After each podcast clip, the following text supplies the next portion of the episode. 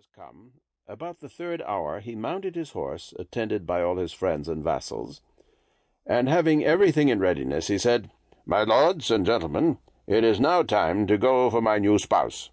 So on they rode to the village, and when he was come near the father's house, he saw her carrying some water from the well, in great haste, to go afterwards with some of her acquaintance to see the new Marchioness.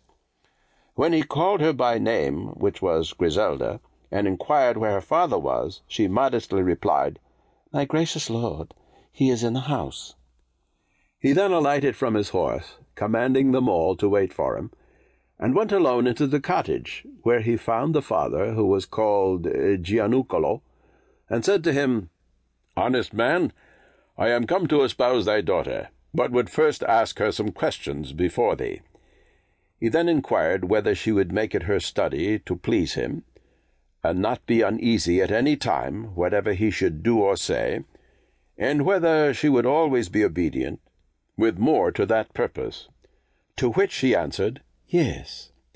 He then led her out by the hand, and made her strip before them all, and ordering the rich apparel to be brought, which he had provided, he had her clothed completely, and a coronet set upon her head, all disordered as her hair was. After which, every one being in amaze, he said, Behold, this is the person whom I intend for my wife, provided she will accept of me for her husband. Then turning towards her, who stood quite abashed. Will you, said he, have me for your husband?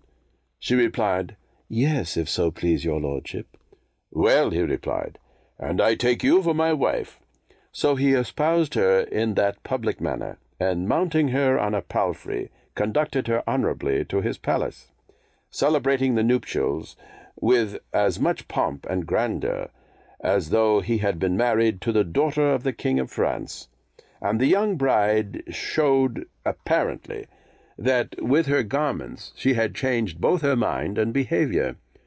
She had a most agreeable person, and was so amiable, so good natured withal, that she seemed rather a lord's daughter than that of a poor shepherd, at which every one that knew her before was greatly surprised.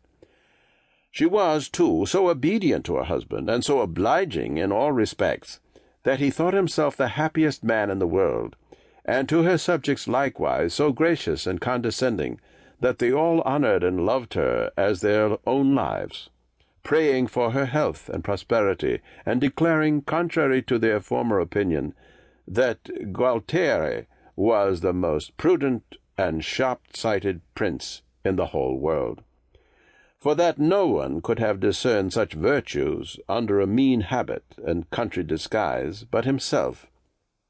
In a very short time, her discreet behaviour and good works were the common subject of discourse, not in that country only, but everywhere else. And what had been objected to the prince with regard to his marrying her now took a contrary turn. They had not lived together long before she proved with child, and at length brought forth a daughter, for which he made great rejoicings.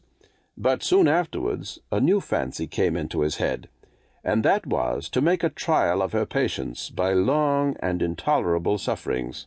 So he began with harsh words and an appearance of great uneasiness, telling her that his subjects were greatly displeased with her for her mean parentage, especially as they saw she bore children and that they did nothing but murmur at the daughter already born, which when she heard, without changing countenance or her resolution in any respect, she replied, My lord, pray dispose of me as you think most for your honour and happiness. I shall entirely acquiesce, knowing myself to be meaner than the meanest of the people, and that I was altogether unworthy of that dignity to which your favour was pleased to advance me. This was very agreeable to the prince, seeing that she was no way elevated with the honour he had conferred upon her.